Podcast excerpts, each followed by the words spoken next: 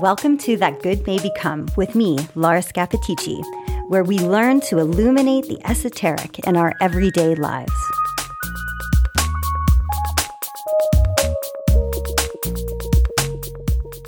Hey, hey, it's Laura. And guess what? I am here to disrupt materialism. And that means perceiving and understanding the parts of life that we can't sense with our five physical senses.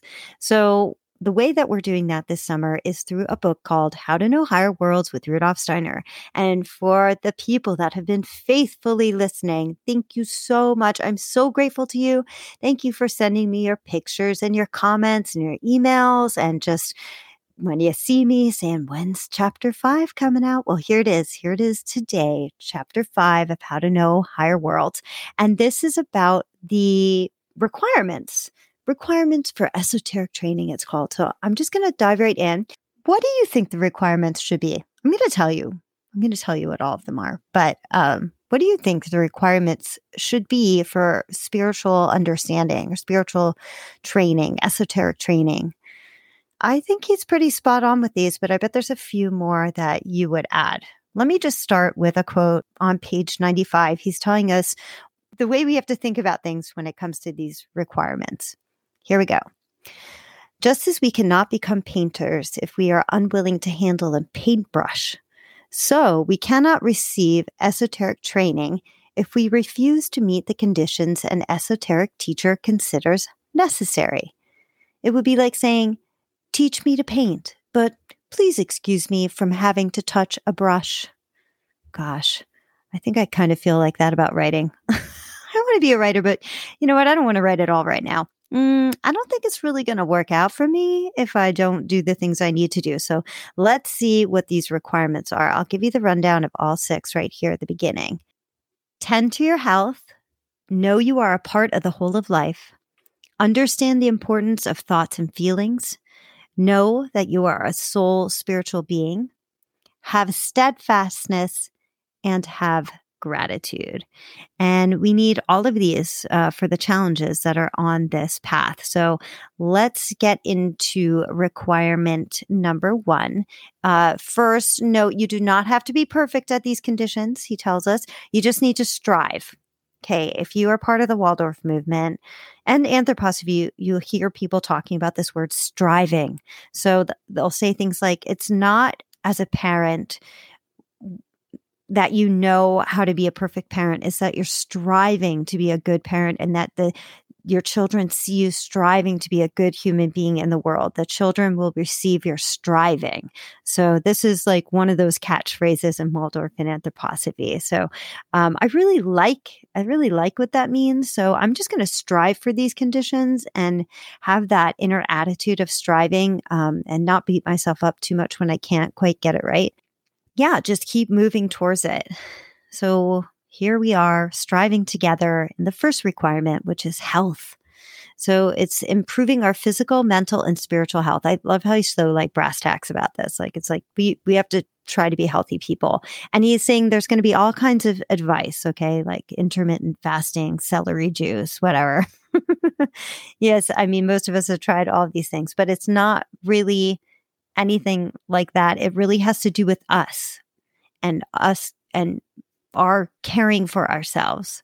So that might mean celery juice. Have any have any of you done the celery juice thing?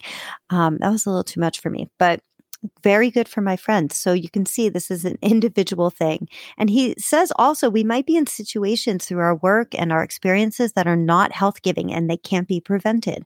We might have a job that puts us our health in peril in different ways. Um, and people are going to give us advice on uh, on how to improve, but it really has to come through us. Also, this does not mean do not eat ice cream. Okay, I was very relieved to see that.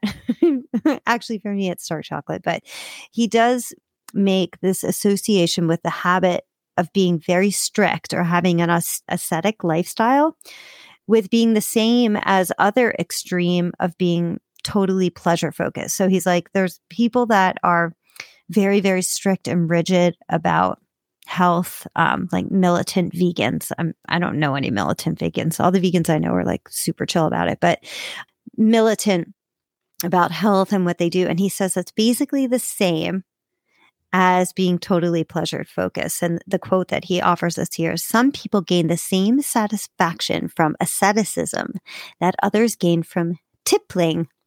Love that tippling. That means drinking. And we cannot expect this kind of asceticism to be useful for higher knowledge. So anything that has that sort of um, extremism to it which is more about the extremism than it is about the health giving properties, that's a problem for us on this path to higher knowledge. You know, this comes up again and again. It's not about the practice, but about the motive for the practice. Like he says earlier, you know, like, why are we trying to have you know a, a, capacity to perceive spiritual beings or to understand or you know have clairvoyance or clairaudience? It's if it's for selfish reasons um that's not the right reason. So it's fine to have a wish for it but it's about what why we're wishing for it that the motivation that's in question. He's always going to talk about that. Um, i had this great question come in how he talks about insatiable curiosity and she was like, well, isn't curiosity is not a bad thing. And even insatiable curiosity is not bad. And I was like, well, there's a difference here. This is my understanding or my interpretation between wanting to understand someone or something. And this is going to come up later in this chapter um, out of love or out of self gain or like personal cu- curiosity. Those are two very different things. So with Steiner, it's all about motivation. And on this path, I think we can sense that in ourselves like are we wanting to speak because we have a response to something or do we just really want to like put our voice into the circle or give our opinion motivation is important on this path I love this. He says many people blame everything that seems to hinder their spiritual progress on their outer circumstances. They claim that they cannot work on themselves in their present life situations. Tell me about it. It may indeed be desirable to change our situation for other reasons, but we do not need to do so for our esoteric training.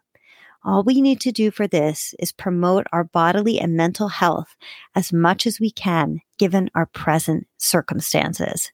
So this is my like, oh, I'm battling the laundry and working. And I, I mean, I could apply this to my writing practice too. Like I am making a million excuses, but in fact, and maybe it, it is desirable to change my situation for other reasons but in fact it's really up to me. So he's saying you know we could keep making excuses but we just have to do what we can within the circumstances we live in.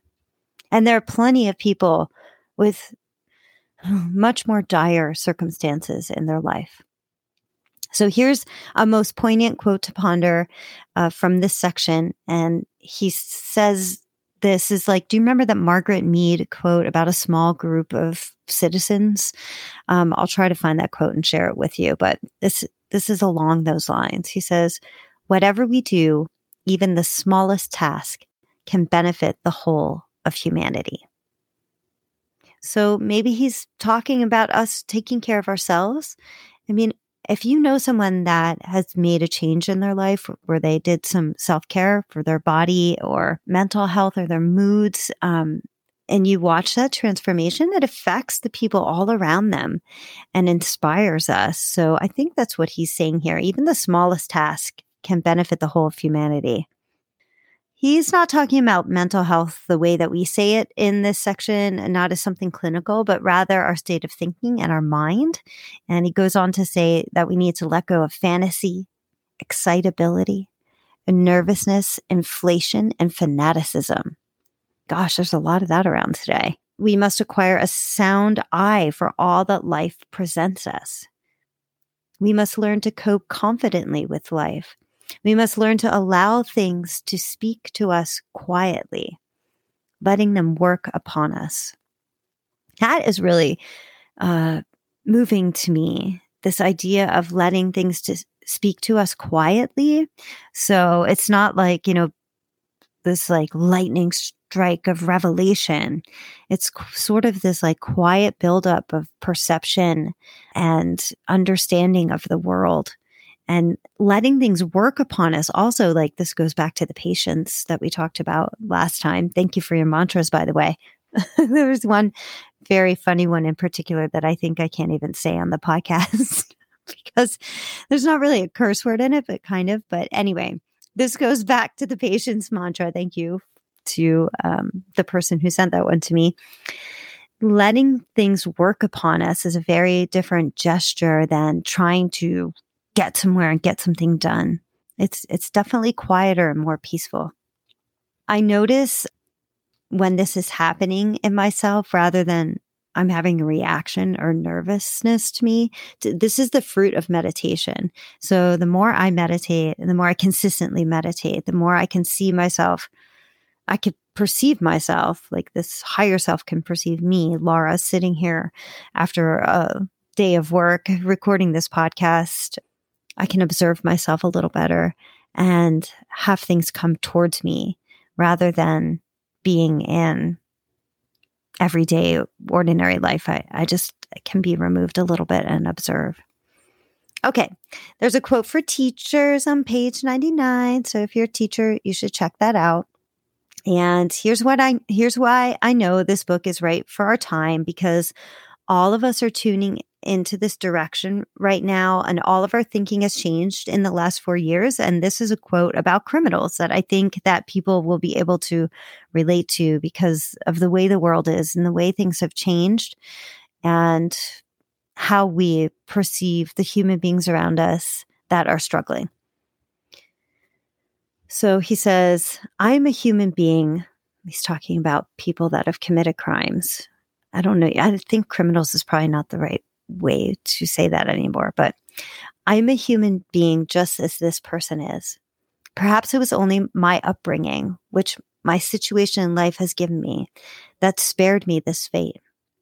Then I will reflect that criminals who are my brothers and sisters, my siblings in humanity, might have turned out very differently if they had received the attention and encouragement my mentors gave me.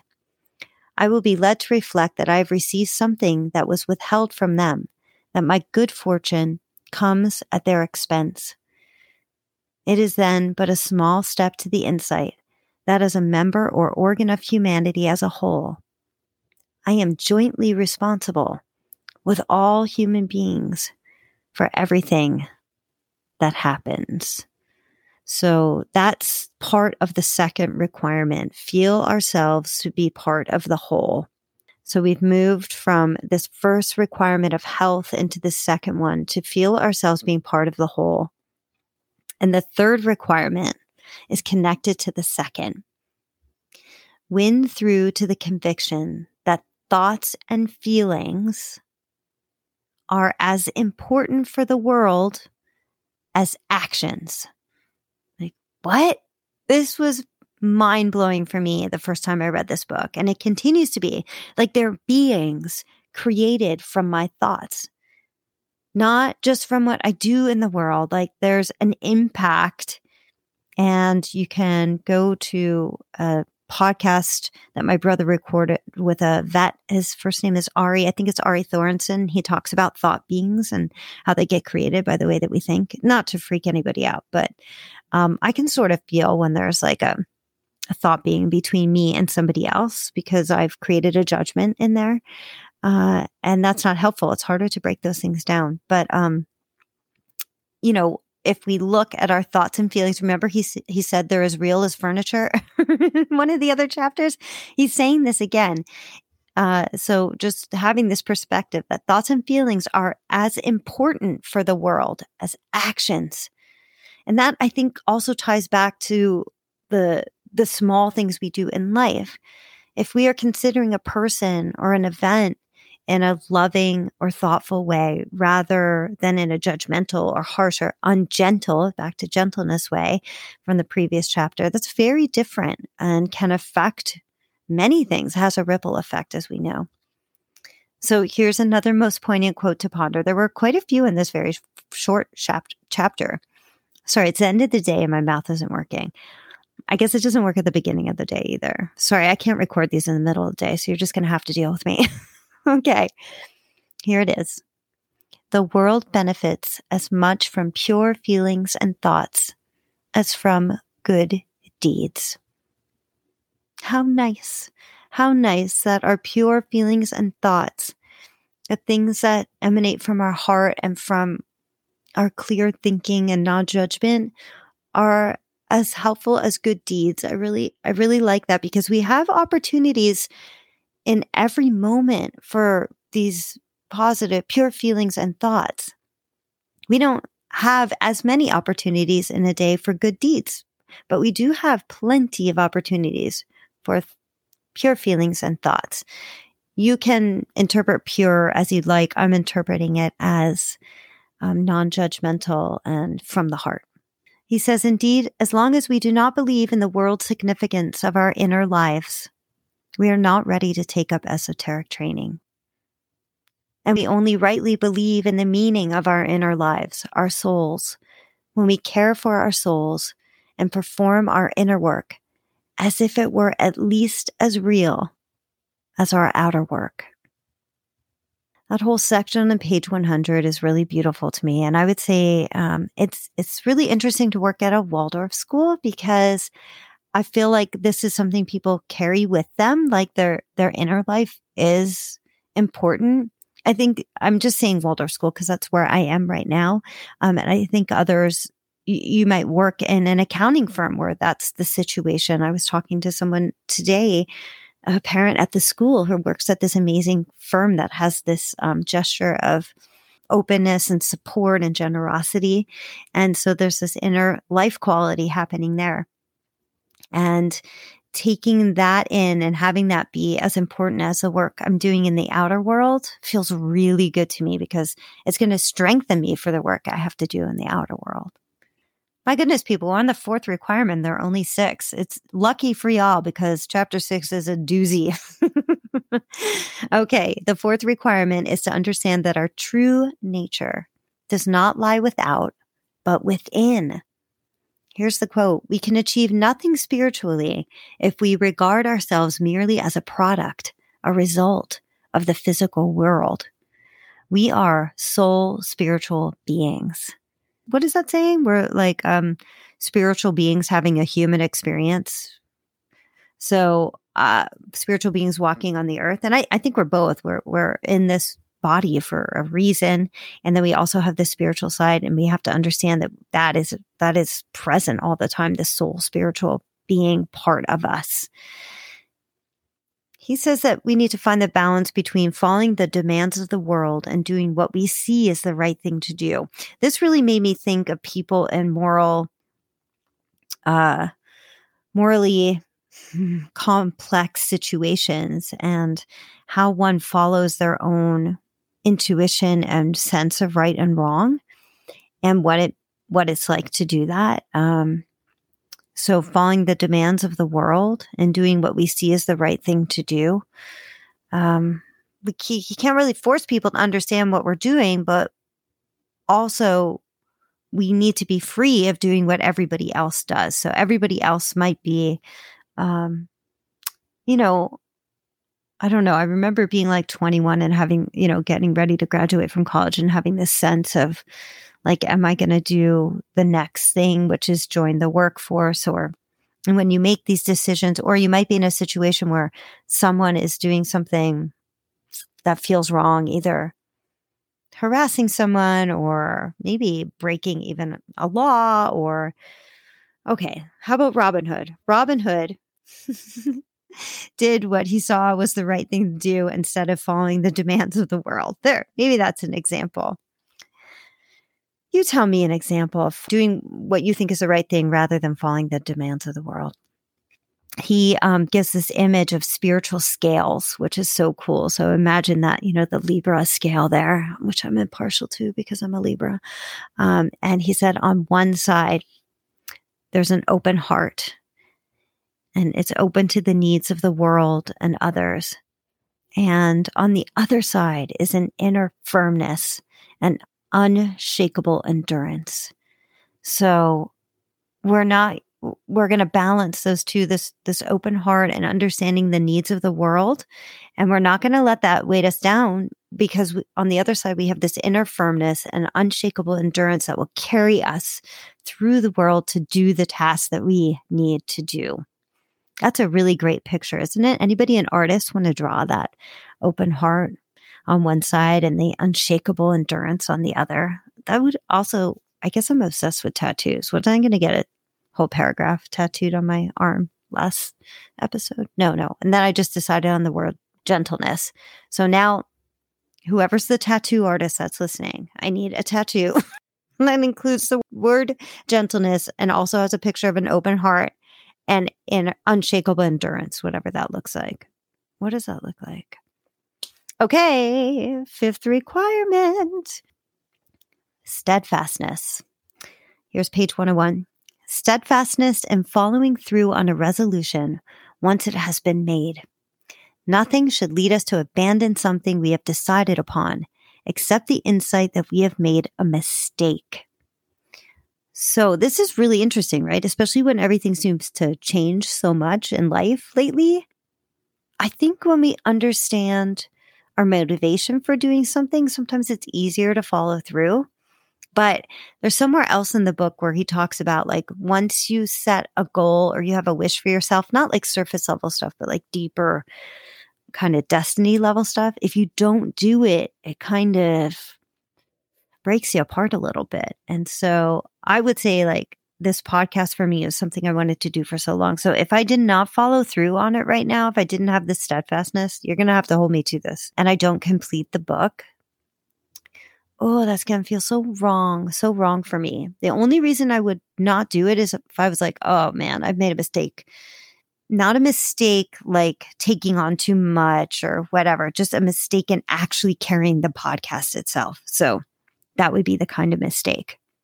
Like this was the wrong thing to do at the wrong time and for the wrong reason. Again, it's all about motivation with Steiner. Like if I figured out my motivation wasn't right, then I should stop. But otherwise, gotta gotta keep going.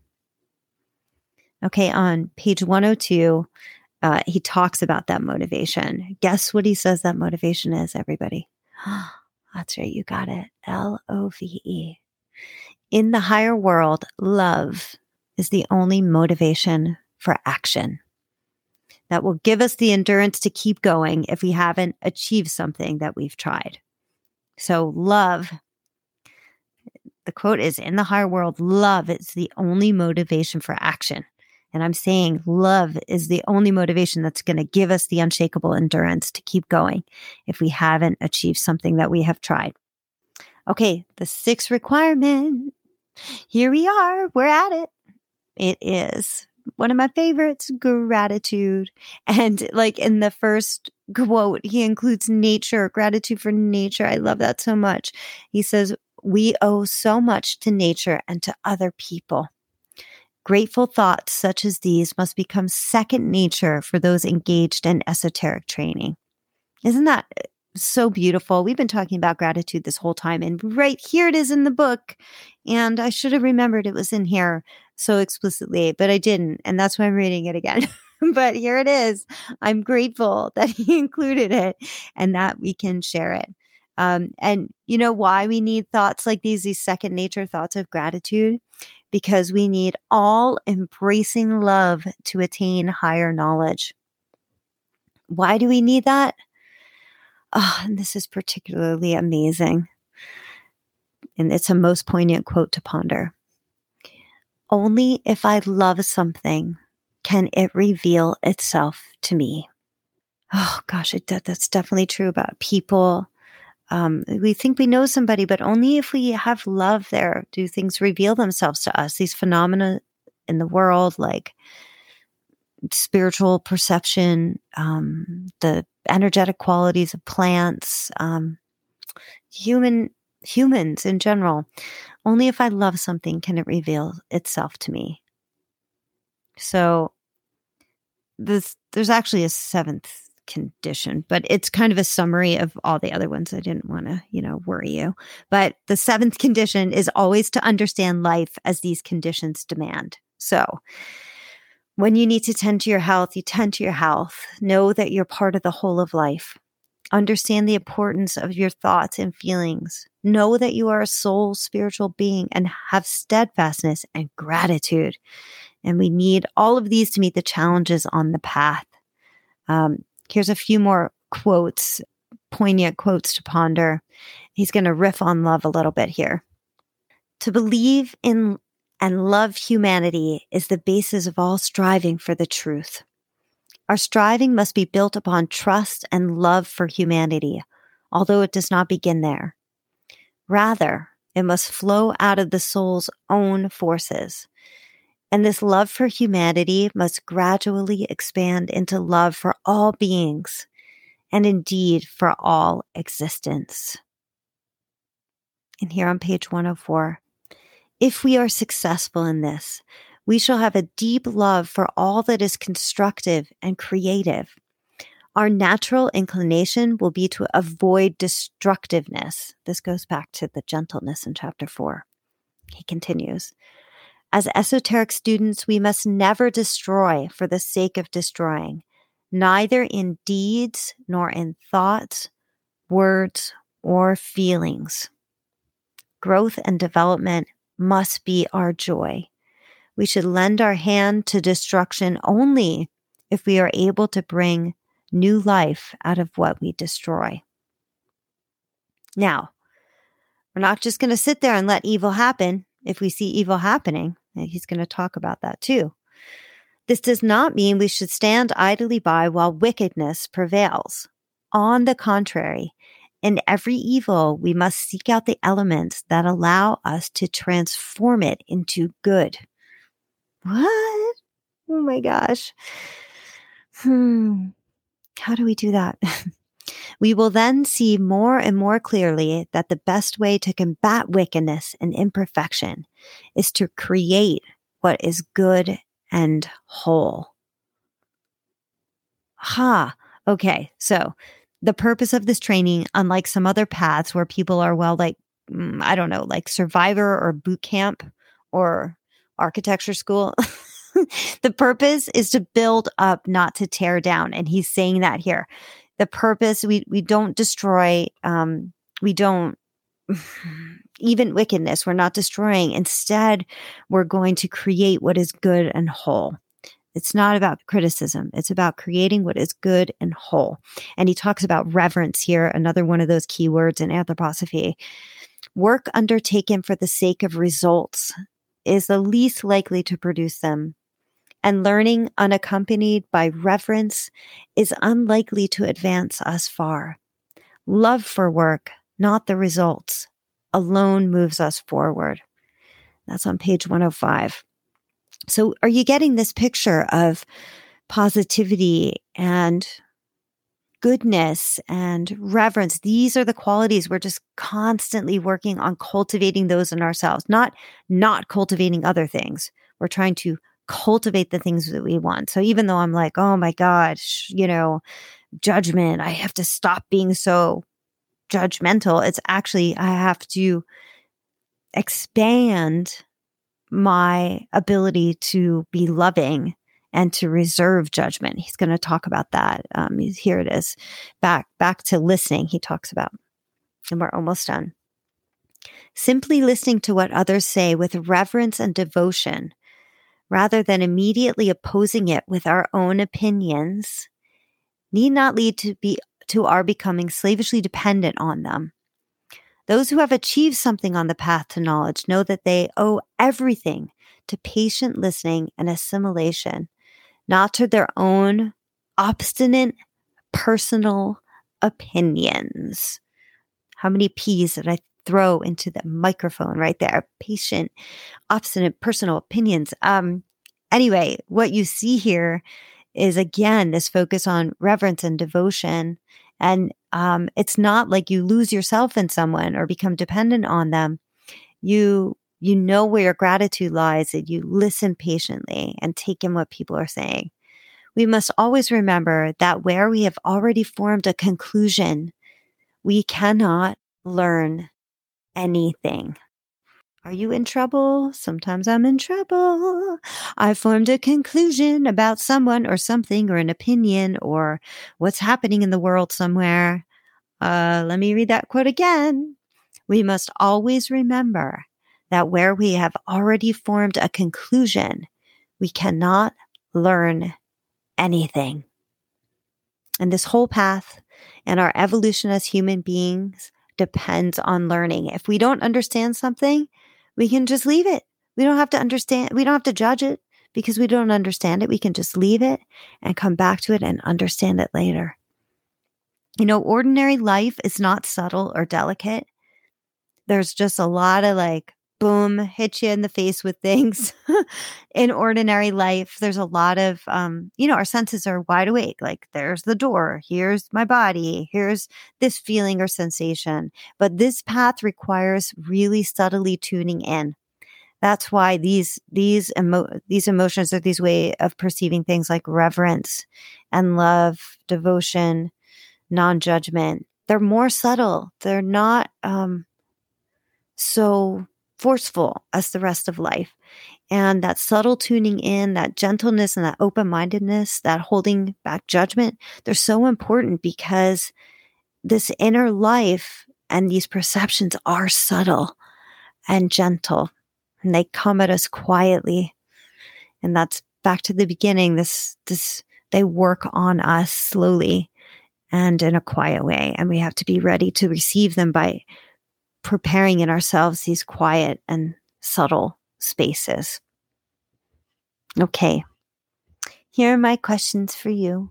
Which requirements come easily to you and which are the most difficult? So, are you like, oh, I got the gratitude thing down? Good job, me. Um, health, not so easy. Or steadfastness, forget it. I'm always changing course, um, which might be fine.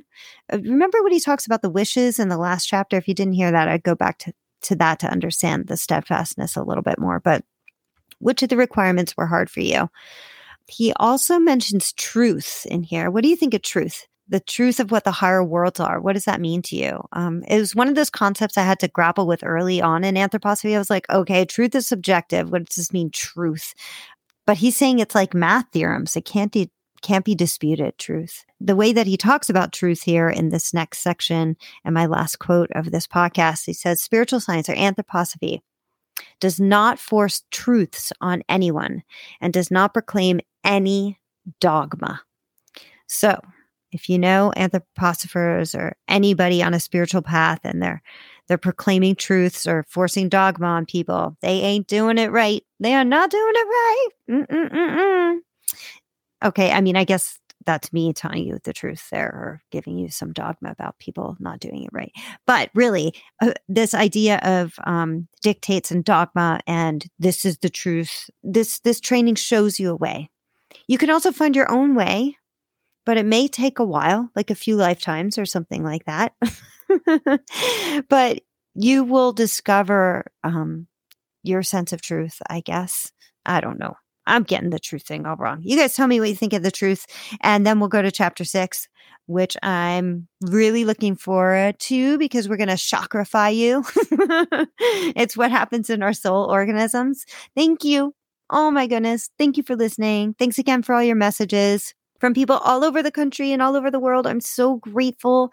Please keep sending them to me. Please share the podcast with other people you know, T- Waldorf teachers in particular, um, people that are biodynamic farmers, you know, like your great aunt who's like well, my aunt, my aunt Gail, I just got to talk about her. She's listening to my podcast right now and she's in her late 80s and she's so fantastic and has no connection to anthroposophy. And she's like riffing there with me. So I appreciate that. I appreciate all of you. And I'll see you next week for chapter six. Bye bye.